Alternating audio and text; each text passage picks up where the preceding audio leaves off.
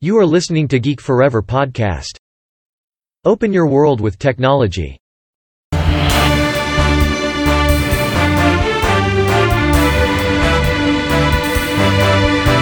This is Geek Daily. สวัสดีครับผมดลธราดลจากดลบล็อกนะครับและนี่คือรายการ Geek Daily นะครับรายการที่จะมาเล่าเรื่องราวทางเทคโนโลยีรวมถึงเรื่องราวทางวิทยาศาสตร์ใหม่ๆที่น่าสนใจนะครับโดยเฉพาะเทคโนโลยีทางด้าน AI นะครับที่กำลังมีบทบาทมากๆที่สำคัญมากๆต่อโลกของเราในตอนนี้นะครับสำหรับใน EP นี้ก็มีเรื่องราวของ AI ที่น่าสนใจเช่นเคยนะครับเป็นเรื่องราวเกี่ยวกับความไม่เท่าเทียมกันทางด้านรายได้นะครับซึ่งเป็นหนึ่งในปัญหาเรื่องเศรษฐศาสตร์ที่ทุกประเทศกำลังแก้ไขปัญหาเหล่านี้อยู่นั่นเองนะครับในการออกนโยบายจากทางรัฐบาลหรือว่าผู้นำของประเทศนะครับในการกำหนดนโยบายที่จัดการในเรื่องการจัดเก็บภาษีนะครับซึ่งแน่นอนนะครับว่ารัฐบาลเนี่ยก็เก็บเงินภาษีจากประชาชนนะครับแล้วก็ทำการแจกจ่ายต่อออกไปไม่ว่าจะเป็นผ่านทางโครงการสวัสดิการต่างๆของรัฐนะครับหรือว่าเพื่อใช้จ่ายในโครงสร้างพื้นฐานหรือว่าโครงการสาธารณะต่างๆนะครับทำให้ประเทศเนี่ยมีความเป็นอยู่ที่ดีขึ้นนั่นเองนะครับแม้ว่าการเก็บภาษีเนี่ยจะมากขึ้นนำไปสู่ความเท่าเทียมกันที่มากขึ้นแต่การเก็บภาษีผู้คนมากเกินไปเนี่ยสามารถที่จะกีดกันพวกเขาจากการทำงานหรือกระตุ้นให้พวกเขาเนี่ยหาวิธีหลีกเลี่ยงในการจ่ายเงินภาษีเหล่านี้นะครับซึ่งสุดท้ายแล้วก็จะทำให้เงินภาษีที่ได้รับจากประชาชนเนี่ยอาจจะลดน้อยลงไปนั่นเองนะครับการสร้างสมดุลให้ถูกต้องเนี่ยจึงไม่ใช่เรื่องง่ายนักเศรษฐศาสตร์เนี่ยมักอาศัยสมมติฐานที่ยากที่จะตรวจสอบได้นะครับพฤติกรรมทางเศรษฐกิจของผู้คนในหลากหลายกลุ่มเนี่ยมีความซับซ้อนนะครับแล้วก็มีการรวบรวมข้อมูลเกี่ยวกับเรื่องนี้เนี่ยมันเป็นเรื่องค่อนข้างยากนะครับการวิจัยเศรษฐกิจในหลายทศวรรษที่ผ่านมานะครับได้ต่อสู้กับการออกแบบนโยบายภาษีที่ดีที่สุดนะครับแต่ว่าปัญหาดังกล่าวเนี่ยก็ยังเป็นปัญหาที่ต้องได้รับการแก้ไขอีกในหลายๆประเทศทั่วโลกนะครับแต่ตอนนี้นะครับนักวิจัยจากบริษัทเทคโนโลยีชื่อดังของสหรัฐอย่าง Salesforce คิดว่า AI เนี่ยสามารถช่วยแก้ปัญหาเหล่านี้ได้นะครับซึ่งนักวิจัยที่นำโดย Richard Socher นะครับทีมงานได้พัฒนาระบบที่มีชื่อว่า AI Economist นะครับซึ่งใช้เทคโนโลยีทางด้าน AI ในรูปแบบของ Reinforcement Learning นะครับซึ่งเป็นเทคนิคเดียวกับที่อยู่เบื้องหลังพลังของ AlphaGo แล้วก็ AlphaZero ของบริษัทยักษ์ใหญ่อย่าง DeepMind ที่เป็นข่าวดังกันไปที่สามารถนำเอาไปชนะ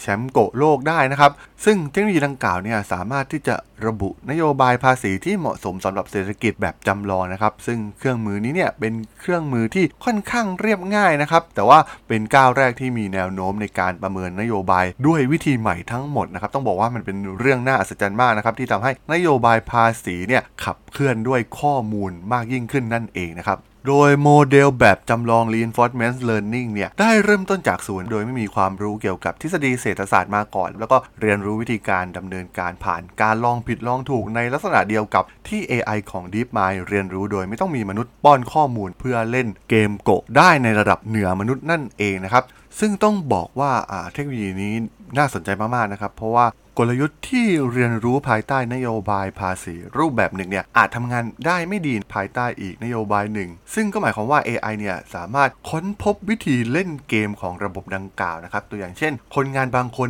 เรียนรู้ที่จะหลีกเลี่ยงภาษีโดยการลดการทำงานบางอย่างลงเพื่อให้มีคุณสมบัติในการรับภาระภาษีที่ต่ำลงแล้วก็โดยทางทีมของ Salesforce เนี่ยกล่าวว่าการให้และการรับระหว่างคนงานและก็ผู้กำหนดนโยบายนี้เนี่ยนำไปสู่การจำลองสถานการณ์ที่สมจริงยิ่งกว่าสิ่งใดๆที่ทำได้ในรูปแบบก่อนหน้านะครับซึ่งโดยทั่วไปเนี่ยนโยบายภาษีจะได้รับการแก้ไขอยู่เรื่อยๆนะครับซึ่งนโยบายภาษีที่ AI ของ Economist เนี่ยคิดค้นขึ้นมานั้นแตกต่างจากนโยบายที่มีอยู่ส่วนใหญ่นะครับซึ่งมีทั้งแบบก้าวหน้านะครับนั่นก็คือผู้มีรายได้สูงจะถูกเก็บภาษีมากขึ้นหรือแบบถอยหลังนั่นก็คือผู้มีรายได้สูงจะเสียภาษีน้อยกว่านะครับโดยนโยบาย AI เนี่ยได้ผสมผสานทั้ง2ด้านเข้าด้วยกันโดยใช้อัตราภาษีสูงสุดสำหรับคนรวยและต่ำที่สุดสำหรับคนจนนะครับส่วนคนงานที่มีรายได้ปานกลางเช่นเดียวกับวิธีการแก้ปัญหาหลายอย่างที่ AI เกิดขึ้นเช่น การเคลื่อนไหวของเกมบนกระดานโกะนะครับที่ AlphaGo เนี่ยสามารถเอาชนะแชมป์โกะโลกได้เนี่ยผลลัพธ์ที่ได้เนี่ยดูเหมือนจะเป็นไปในทางตรงกันข้ามแล้วก็ไม่ใช่สิ่งที่มนุษย์คิดขึ้นเองนะครับแต่ว่าผลกระทบต่อเศรษฐกิจเนี่ยทำให้ช่องว่างต่างๆเนี่ยแคบลงระหว่างคนรวยและคนจนนั่นเองนะครับและเพื่อดูว่านโยบายภาษีที่สร้างขึ้นโดย AI เนี่ยจะส่งผลต่อพฤติกรรมของมนุษย์ในลักษณะเดียวกันหรือไม่นะครับทีมงานก็ได้ทำการทดสอบกับคนงานมากกว่า100คนที่ว่าจ้างผ่าน Mechanical Turk ของ Amazon นะครับโดยขอให้ควบคุมคนงานในการจำลองโมเดลนี้นะครับพวกเขาพบว่านโยบายสนับสนุนให้มนุษย์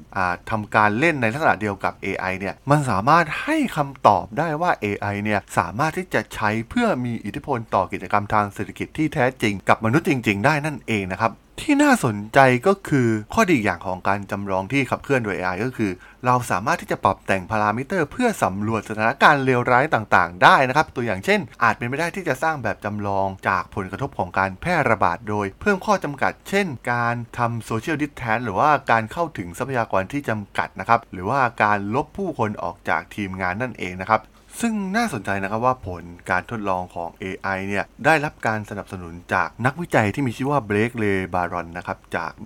Brandeis University ซึ่งเป็นผู้ใช้งานวิจัยในการใช้เทคโนโลยีอย่าง Neural Network เพื่อจำลองตลาดการเงินนะครับเพราะว่าเขามองว่าความคิดนี้เนี่ยเป็นความคิดที่น่าสนใจอย่างยิ่งนะครับซึ่งเลบารอนเนี่ยเชื่อว่าเครื่องมือนี้เนี่ยสามารถใช้ในการตรวจสอบโมเดลทางเศรษฐกิจที่มีอยู่ได้อย่างมีประสิทธิภาพนะครับและทางเดวิดปาร์เกอร์นะครับนักวิทยาศาสตร์คอมพิวเตอร์และนักเศรษฐศาสตร์จาก Harvard University ซึ่งทำงานร่วมกับทีม Salesforce ก็มองเห็นถึงข้อดีเช่นเดียวกันนะครับซึ่งการจำลองโดยใช้ AI ก่อนเนี่ยเขามองว่าสามารถที่จะจำลองผลลัพธ์ทางทฤษฎีที่มีอยู่ได้ซึ่งเป็นสิ่งที่เกิดประโยชน์มากๆนะครับต่อระบบการวางแผนในเรื่องของการเก็บภาษีโดยเฉพาะรัฐที่มีปัญหาความเหลื่อมล้ำทางรายได้อยู่นั่นเองนะครับแต่ก็มีข้อโต้แย้งจากนักวิจัยบางส่วนนะครับดอน ฟาร์เมอร์นะครับนักเศรษฐศาสตร์จาก University of Oxford นะครับที่มองว่าอาจจะต้องใช้เวลาสักพักก่อนนะครับที่เครื่องมือเหล่านี้เนี่ยจะมีประโยชน์อย่างแท้จริงนะครับในโลกแห่งความเป็นจริงเนี่ยมันมีความซับซ้อนเกินกว่าโลกแห่งการทดลองอย่างที่ AI ตัวนี้ทำงานอยู่นั่นเองนะครับซึ่งทีมงานนักวิจัยก็ได้ยอมรับว่านักเศรษฐศาสตร์บางคนเนี่ยต้องการสิ่งที่จะทำให้พวกเขาเนี่ยเชื่อมั่นนะครับซึ่งด้วยเหตุผลนี้นี่เองเนี่ยพวกเขาจึงได้ปล่อยโค้ดแล้วก็เชิญชวนให้ผู้อื่นเนี่ยมาใช้โมเดลของตนผ่านโค้ดดังกล่าวโดยในระยะยาวเนี่ยการเปิดกว้างนี้จะเป็นส่วนสำคัญที่จะทำให้เครื่องมือดังกล่าวเนี่ยน่าเชื่อถือขึ้นมากขึ้นนั่นเองนะครับต้องบอกว่าเป็นเรื่องที่น่าสนใจมากๆนะครับสำหรับการจำลองโมเดลทางเศรษฐกิจเหล่านี้นะครับซึ่งเป็นปัญหาพื้นฐานของหลายๆประเทศนะครับปัญหาเรื่องความเหลื่อมล้ำของรายได้รวมถึงนโยบายการจัดเก็บภาษีต่างๆเนี่ยสามารถแก้ปัญหาของประเทศได้อย่างมีประสิทธิภาพนะครับเป็นนโยบายหนึ่งที่มีความสำคัญมากๆต่อทุกประเทศซึ่งต่อไปในอนาคตเนี่ย AI เหล่านี้ก็จะมีบทบาทที่สำคัญมากขึ้นนะครับเพื่อสามารถที่จำลองเศรษฐกิจรวมถึงโมเดลการเก็บภาษีต่างๆนะครับเพราะว่าการจำลองเนี่ยสามารถทำได้หลายล้านครั้งนะครับเพื่อหาวิธีการที่ดีที่สุดในการสร้างนโยบายภาษีที่เป็นธรรมนั่นเองนะครับผมสำหรับใน EP นี้เนี่ยผมก็ต้องขอจบไว้เพียงเท่านี้ก่อนนะครับสำหรับเพื่อนๆที่สนใจเรื่องราวของเทคโนโลยีใหม่ๆเรื่องราวทางวิทยาศาสตร์ใหม่ๆสามารถติดตามกันได้นะครับทางช่อง Geek Forever Podcast นะครับตอนนี้ก็มีอยู่ในแพลตฟอร์มหลักๆทั้ง Podbean Apple Podcast Google Podcast Spotify YouTube แล้วก็จะมีการอัปโหลดลงในแพลตฟอร์ม Blockdit ในทุกๆตอนอยู่แล้วด้วยนะครับถ้ายังไงก็ฝากกด Follow ฝากกด Subscribe กันด้วยนะครับแล้วก็ที่สำคัญก็คือฝากเพจดอดนบล็อกกันด้วยนะครับฝากไลค์ฝากแชร์กันด้วยนะครับสำหรับใน EP นี้เนี่ยผมก็ต้องขอลากันไปก่อนนะครับเจอกันใหม่ใน EP หน้านะครับผมสวัสดีครับ